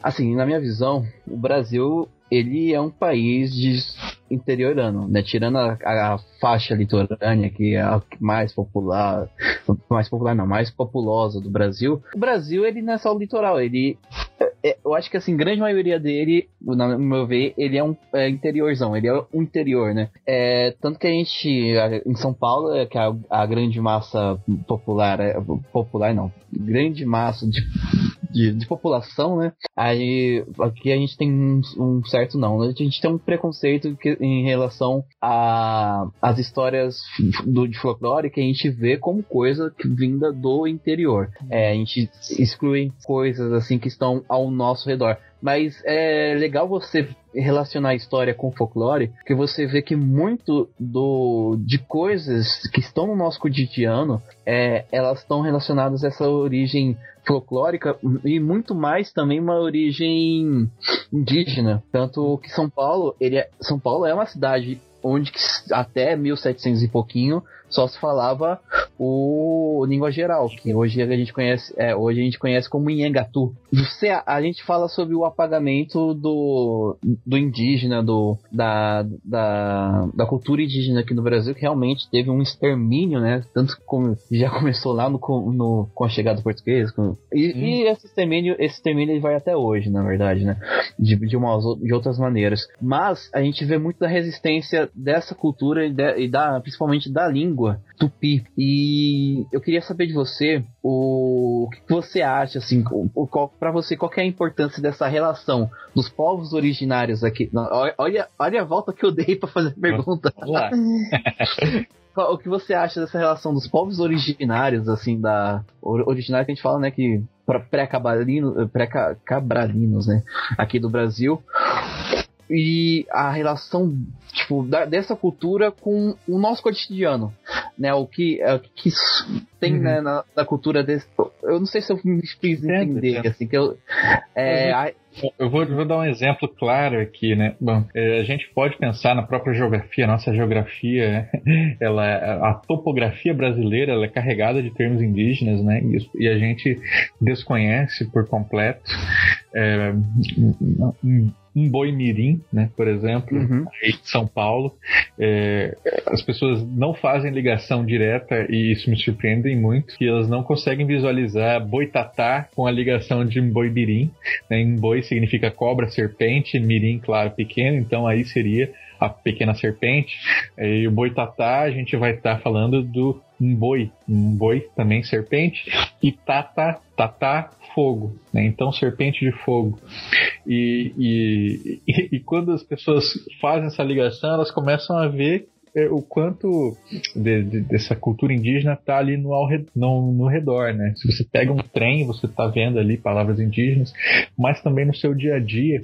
É, vamos dar um exemplo clássico: a tapioca aí que o pessoal adora tomar. Comer no seu pré-treino, né? Eu vou para academia fazer a minha tapioca incrementada aqui com chia e não sei o que. Essa tapioca, ela é a goma da mandioca, um alimento fundamentalmente indígena, né? É o biju indígena que você está fazendo, né? Então, é, é uma tradição indígena que se espalhou de tal maneira que parece que perdeu o lastro, né? E é esse lastro que a gente tenta recuperar para mostrar que essa cultura está viva, contemporânea e está no nosso entorno, né? Então, se a gente entende isso, a gente respeita isso, a gente vai respeitar o próprio indígena. Por isso que eu, eu sempre insisto, né? É, eu sei que os companheiros indígenas eles não gostam da palavra folclore, eles vão escolher outras mil palavras para falar e tudo bem, porque para mim o que importa é o, o grande objetivo, né? A gente tem claro qual é o objetivo. A gente está tentando valorizar as mesmas coisas, valorizar esse lugar de saber, valorizar é, essa, essa vivência e valorizando essa vivência, esses saberes, valorizando também as próprias vidas que estão sendo perdidas aí com Covid, com invasão de terras, com é, tantas outras coisas. Num programa recente, eu falei sobre, que, que era sobre o folclore do barro, é, Uhum. cerâmica, eu falei sobre cerâmica indígena. E era uma, uma coisa muito importante, né? Não adianta a gente falar o como que a cerâmica indígena é maravilhosa e bonita se o indígena não tem acesso à matéria-prima. E a matéria-prima está na terra. É a terra dos seus ancestrais, é a terra ali onde ele sabe qual barro tirar para polir, qual barro tirar para dar forma, qual barro tirar para dar cor. Né? Se essa terra é fechada ali por, por- pelas, pela cerca dos fazendeiros, se ele é tirado ali do seu território, é, é- é impossível pensar folclore sem pensar em demarcação. É impossível pensar, é, pe- pensar cultura identitária se você nega a identidade. Então tudo tá ligado. Inclusive fica o repúdio, porque né, é muito mais do que só matar, é, matar a pessoa, assim, matar a identidade, de certa forma. E, e isso a gente, tá, a gente tá vendo essa violência acontecer todos os dias, assim. Então, vamos continuar valorizando, vamos, né? Vamos continuar valorizando as pessoas que fazem isso e também e a- o reconhecimento, né? Que quase todo episódio eu falo, gente, somos seres políticos. Dentro disso, vamos bater esse pé e falar ah, e, e reconhecer, né? O, o nosso local e o que está acontecendo, né? Então, vamos pensar sobre isso, pessoal. Vamos pensar. É importante pensar sobre isso. Uma pergunta que me veio aqui à cabeça pra gente finalizar, pegando já o gancho aí do, do, do, do vampiro que virou Batman, ou é o, o- dentro do. É, acho que dentro do folclore brasileiro a gente tem muita presença também do, do lobisomem. Tanto que eu acho que tem uma cidade no interior de São Paulo aqui, que eu acho que é Atibaia. Não, sei se é Atibaia. É, isso, que é a cidade do lobisomem, pelo menos em São Paulo. É, e a gente também tem a introdução de alguns outros mitos, até como mesmo o vampiro. E eu é, visível uma, uma importação, né? Uma importação que a gente faz de, algum, de algumas lendas. Eu queria saber um pouco mais sobre isso, né? Porque o lobisomem, ele não é, é no, no, meu ver, assim, ele não é uma lenda legitimamente surgida no Brasil, né? Sim, é, é no caso, né, a gente tem vários influxos míticos, né? Que, que vão dar forma às nossas, aos nossos imaginários populares. Então, no, o lobisomem, ele tem uma, ele vem de uma tradição extremamente lusitana. Inclusive, o lobisomem em Portugal, ele é muito, muito particular, né? É, então, só para vocês terem uma ideia. Por Hollywood, pela cultura pop, a gente está acostumado com o lobisomem que se transforma na lua cheia. A lua cheia nunca foi algo fundamental para o nosso lobisomem. É, ele se transforma periodicamente, de, nas noites de quinta para sexta-feira, ou, ou, ou, às vezes de sexta para sábado, mas normalmente é quinta para sexta. Então a lua já não é algo importante. Bala de prata, menos ainda, né? Não se mata lobisomem com bala de prata, isso é coisa de cinema. As narrativas sempre vão falar sobre você tentar tirar sangue de alguma forma do amaldiçoado. Tirando sangue, o sangue é libertador, ele volta à forma humana. E o grande a grande diferença, né? Nós não temos lobo no Brasil. e em Portugal eles têm lobos ainda, então eles conseguem ainda assumir essa forma. Mas a gente pega uh, os outros elementos do lobisomem português, que é ele se transforma sempre que o amaldiçoado se espojar, né, rolar no chão, aonde é, ali passou algum animal de criação. Então, é, pode ser, se, se ele rola no lugar onde passou um cachorro, aí vai ser um lobisomem com feições de cachorro, que é um dos mais comuns do Brasil. Ali passou um porco, é um lobisomem com feições de porco. Se ali passou um cachorro e um porco, aí vai ter características dos dois. E assim por diante. Então, assim acontece com o touro, assim acontece com o cavalo, com o jumento. Então, a gente encontra é, registros muito antigos, né, de 1700 já lá em Portugal, de lobisomens touro, lobisomens é, é, é, cavalo, jumento, enfim. E aqui no Brasil a mesma coisa. Então, o lobisomem porco, é, ele vai ser muito famoso, né? Ao ponto de que as pessoas vão identificar ele em várias notícias de jornal. Então é, ah, passou aqui um porcão, parecia um, monstro, parecia um urso, porque as pessoas vão dando forma a esse animal uhum. grande, né? E aí a gente tem a interferência midiática mesmo, né? Então, eu nunca vi um urso, mas eu vi na TV. Eu nunca vi um é, eu, eu, nunca vi um lobo, mas eu acho que tem a ver, né? Então aí vai dando essas formas aí que são maravilhosas. E assim surge o nosso lobisomem, que é esse cachorrão porco com orelhas compridas e você sabe que o lobisomem está se aproximando porque as orelhas dele batem, né? Fazem, batem palmas assim, enquanto ele anda, plac, plac, plac, plac. Sabe que é a proximidade dele, que não é um cachorro grande só, é o, é o lobisomem. E aí não dá então para falar hoje que o lobisomem não é do Brasil. Ele é. Uhum. Né? Só que ele não é nativo. Porque tem, temos lobisomens aqui há 200, 300 anos, né? Então já, já, já dá para dizer que, é, é que, que, ele é brasileiro, mas ele não veio daqui originalmente. Assim como muitas coisas, né? Tudo que se depende de, de tempo. Foi emendar com outro comentário aqui uma coisa que eu descobri ontem, assistindo é, um, um, um curta-metragem de animação feito é, pelo, com apoio do Itaú Cultural, é, chamado Mata, Matanag, ou Maranag, uma coisa assim. Chama Maranag a Encantada, é, e ele é feito a partir de narrativas do povo Machacali. E aí é a história de uma mulher que quando é, o marido dela morre, ele, ela, se, ela passa a acompanhar o espírito do marido até a Terra dos Espíritos. E aí quando ela vai chegar na Terra dos Espíritos, o marido fala assim, é, olha, cuidado, porque aqui tem um monte de bicho grande. Isso uma narrativa indígena, tá? Ele fala assim: tem elefante, tem hipopótamo, tem leão, mas é tudo espírito, então não mexe com eles que eles vão embora. eu achei isso incrível, porque da onde que veio isso?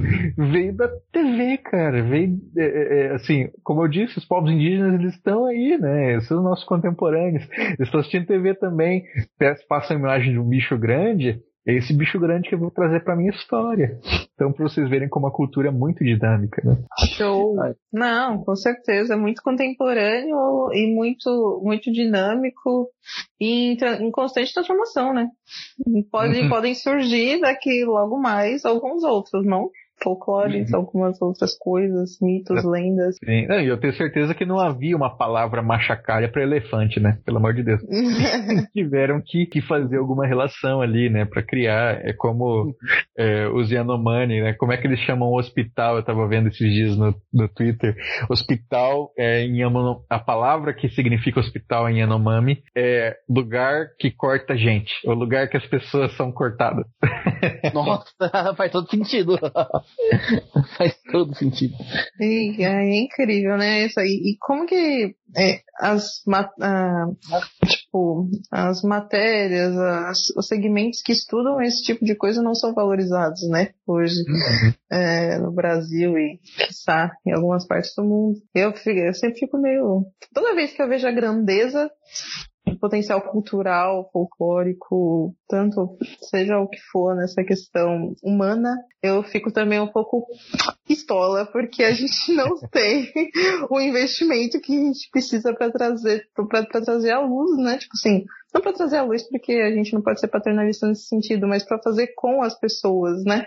De, de mostrar e tudo mais, de ajudar. É pontes, né? São essas coisas que a gente está tentando construir. É, um, um, um, dos grandes convidados aí que tinha topado gravar comigo e, e, e infelizmente por questão de tempo não conseguiu fechar, professor José Jorge de Carvalho, que é o que criou, talvez vocês já tenham ouvido falar, é, o Encontro de Saberes, que é um projeto de extensão onde as universidades do Brasil trazem mestres da cultura popular como professores, né? E mestres que podem ser desde mestre capoeirista até um, um até um, um, ancião indígena. Isso é muito legal, muito legal mesmo. Sim, a capacidade de grioso também, né? E todo. Sim. É, realmente. É, tudo bem, muito gente. Bom. Um dia. Um dia eu prometo, tá, galera? Que a gente vai receber alguma assim, calma. O que o principal, né? Que é essa essa riqueza de saber e, e a gente nunca vai saber. É, é como diz meu pai, né? É, a gente aprende, aprende e morre sem saber de nada. Mas é, um dia. Eu sou esperançosa. Me culpe, mas sou esperançosa.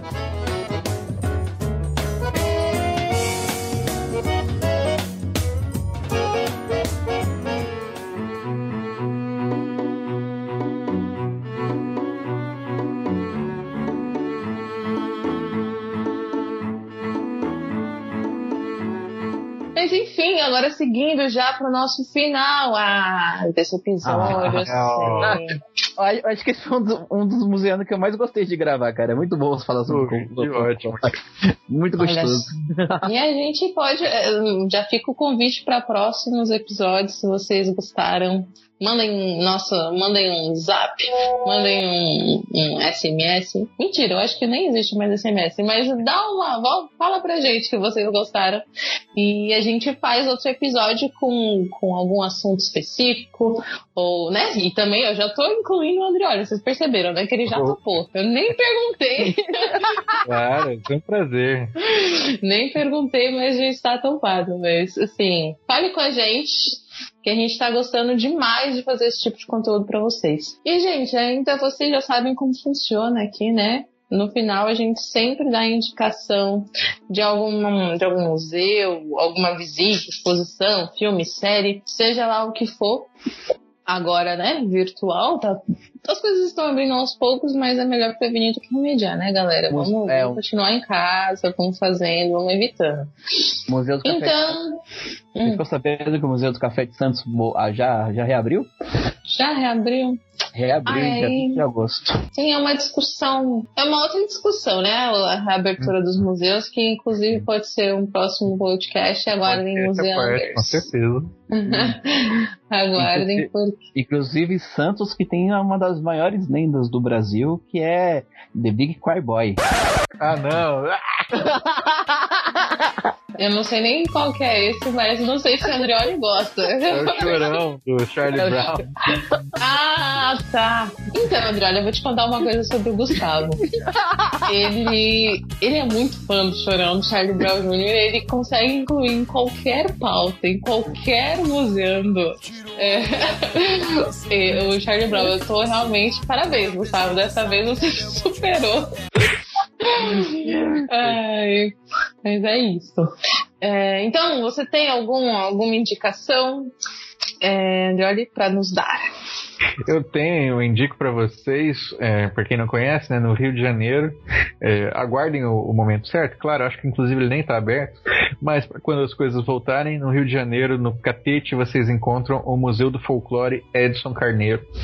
Edson Carneiro é o cara que conceitua folclore dessa maneira como eu trouxe para vocês, modos de sentir, pensar e agir. Era um intelectual que vai ser o, te- o tema do meu podcast na semana que vem, né, no, no caso, na- na primeira semana de setembro que era um intelectual negro, baiano, eh, ligado ao candomblé e que e, ao- aos estudos de folclore e que não por acaso né, foi muito escanteado pela academia e pelos famosos donos do assunto, né?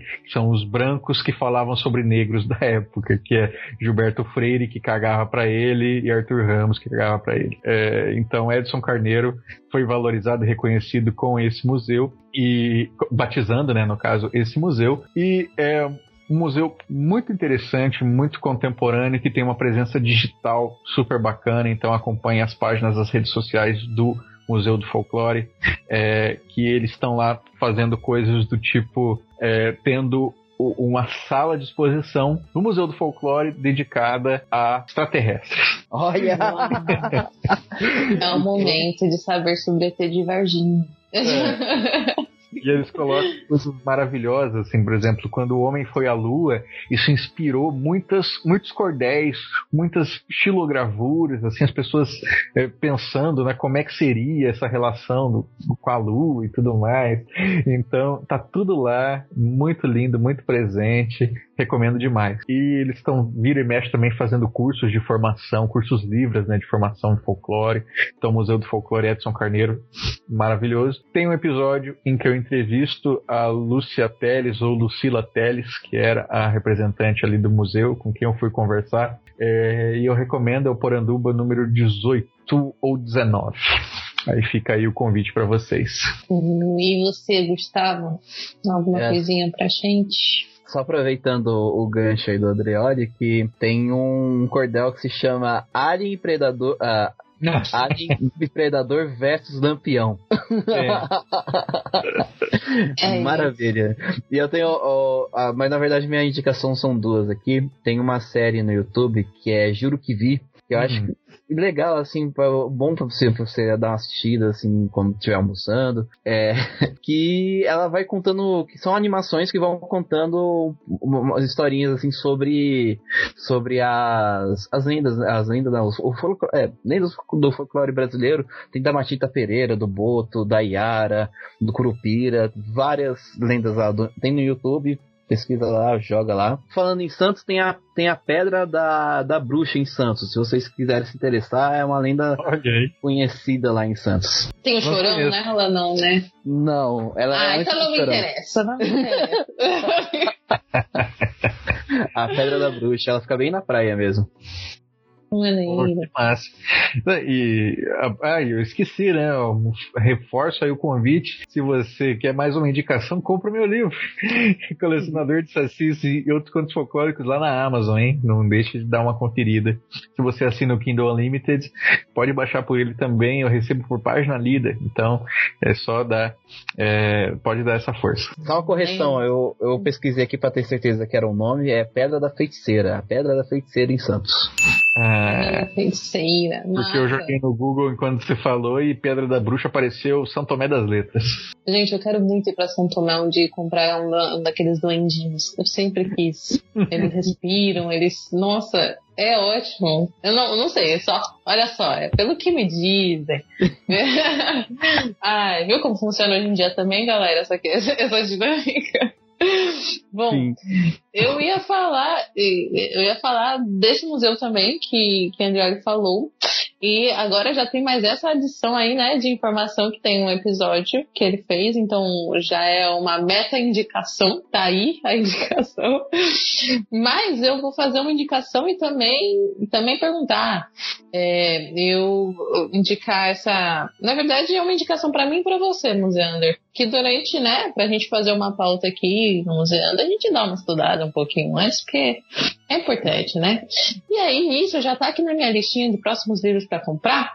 A coleção do Primeiros Passos, né? Do que é o folclore, que é folclore do Carlos Rodrigues, Rodrigues Brandão. Uhum. Então eu queria, na verdade, indicar, mas antes saber se você gosta desse livro. Gosto muito, vale muito a pena. Eu já tentei gravar com o Carlos algumas vezes aí, ele não me deu bola, mas ainda, mas Mas, ainda vai ai, rolar. A esperança é a última. é muito bom porque começa já dando dimensões muito legais assim que ele, ele para falar de folclore brasileiro ele vai falar de folclore na Iugoslávia, se não me engano, que é um é, que ele tá contando de um papo que ele teve com um cara na Iugoslávia e, e um desses países assim que ficou durante muito tempo sob o domínio soviético e era proibido de exibir as cores da sua bandeira, por exemplo. Aí o cara fala assim pro, pro Brandão, ele fala, é, então durante muito tempo as nossas cores, as cores do meu país é, em domínio, eram as cores do artesanato, as cores da, da- do- do- das roupas que as mulheres costuravam, sabe? As roupas da, daquela padronagem que, que ia para as peças artesanais. Eu achei isso muito lindo, né? Tô mostrando que folclore era a grande expressão ali do- do- da identidade daquele povo, independente do que um governo centralizador autoritário estava dizendo. Primeiro capítulo é um búlgaro em Pirenópolis. Búlgaro, olha isso aí. Búlgaro em Bulgária. Pirenópolis. Bulga- Em Pirenópolis, que eu adorei esse nome, inclusive. Pirinópolis, Hum. Goiás. Inclu deem uma olhada, gente, nos, no- nos cavaleiros, né, nas cavalhadas de Pirinópolis. É, são os mascarados mais incríveis do folclore brasileiro. Eles usam umas máscaras assim, com grandes chifres, estilo chifres de rena, que é uma coisa gigantesca, é fabulosa. Então, dê uma olhada, é uma estética única e totalmente feita pelo povo. Eu não sei nem como agradecer esse episódio, eu acho. Eu não sei, eu, eu não tenho nem palavras. Porque foi de uma grandeza de informação, né, Gu? Que Bom. Cara, eu tô. E olha que a gente não. A gente falou várias coisas aqui, mas a gente não nem arranhou a superfície do folclore brasileiro. Porque você falando agora, me veio a lembrança da. De, você falando agora do, dos, dos, da- da- dos cavaleiros. A gente não, nem falou de Parintins, né? Da, do, do boi. Do, boi, de várias outras festas típicas que tem no Brasil. Gente, é. Dá, dá pano pra manga. Eu acho que essa é a graça, né? Tipo, a Uhum. gente pode. Vai, ser, vai sempre ter coisa pra falar, porque vai estar sempre se criando coisas e se descobrindo coisas. E, e, e é isso. É, muito, muito, muito, muito, muito, muito, muito obrigada por hoje, por, por esse episódio, por. Por, né, por compartilhar tudo isso, assim. A gente, eu estou muito grata e acho que o nosso museander que está ouvindo também está muito grato e, e com várias, que, várias perguntinhas na cabeça e, e espero que indo né, procurar informações, mas lembra que já tem uma fonte enorme de informação, querido museander, que é o próprio podcast do Andrioli e o próprio colecionador de sacis e o próprio livro, não é mesmo? Mas é isso, muito, muito obrigada, viu, Andrioli? Eu que agradeço, gente. Obrigado, Gustavo. Obrigado, Ju. É, obrigado você que está me ouvindo aí há tanto tempo, né? E não se fatigou da minha falação. se você Gostou, não deixa de me acompanhar também nas redes sociais, né? O arroba Andrioli no Twitter, Andrioli com dois L's e I, é a rede que eu mais estou ativo. E também tem no, no, no Instagram, né? Com Poranduba Pod. E você também encontra meu trabalho no Facebook, que é o facebook.com.br colecionador de sacis. E claro, no site que eu já falei do colecionador de sacis. É, também fica aqui o convite para você conhecer o nosso sistema de financiamento coletivo no Padrim e no PicPay. É, se você acha que é, quer dar essa força também para que eu continue falando sobre o folclore brasileiro, a gente está sempre lá inventando moda com a ajuda dos nossos queridos apoiadores. Valeu. E aproveitando o bonde, Gustavo tem também uma super, um super recadinho para vocês, queridos ouvintes. É isso mesmo, dona Lívia. Aqui nós no Crio História e Literatura no Museando, nós produzimos conteúdos para vocês e de graça. Mas caso você queira nos ajudar, queira nos dar um troco, uma moedinha, uma ajuda, pode fazer isso através do Catarse. Vai lá no catarse. Não, no www.catarse.me barra Clio tem todas as faixas de financiamento coletivo que você pode ir lá e nos ajudar. É só escolher uma a partir de 5 reais. 5 é... reais? 5 reais! a outra maneira, a outra maneira também é com o PicPay. Nós também estamos no PicPay. Então vai lá, procure arroba Crio História e Literatura e pode dar o que você quiser lá, dá dois reais, dá cem reais, dá, como diz o nosso... 89 mil? 89 mil? Eu... Quer comprar uns chocolates ali pro...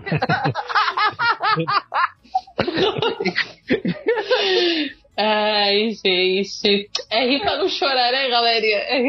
É isso. Mas é isso. Então a gente tem essas redes de financiamento. Andrioli também tem as dele. Então vamos continuar, né, dando esse esta, esta base, um pouquinho mais de base pra gente continuar construindo, é, ajudando a construir, né? Uma, uma rede de conhecimento. E informações verídicas, galerinha, informações verídicas. Muito obrigada mais uma vez. Andrioli, obrigada, Gustavo, por se, se dispor a estar com, comigo e com o museander que está ouvindo hoje. E é isso, né? O museu, né? E o folclore seguem vivos. Uhul! Valeu! Eu vou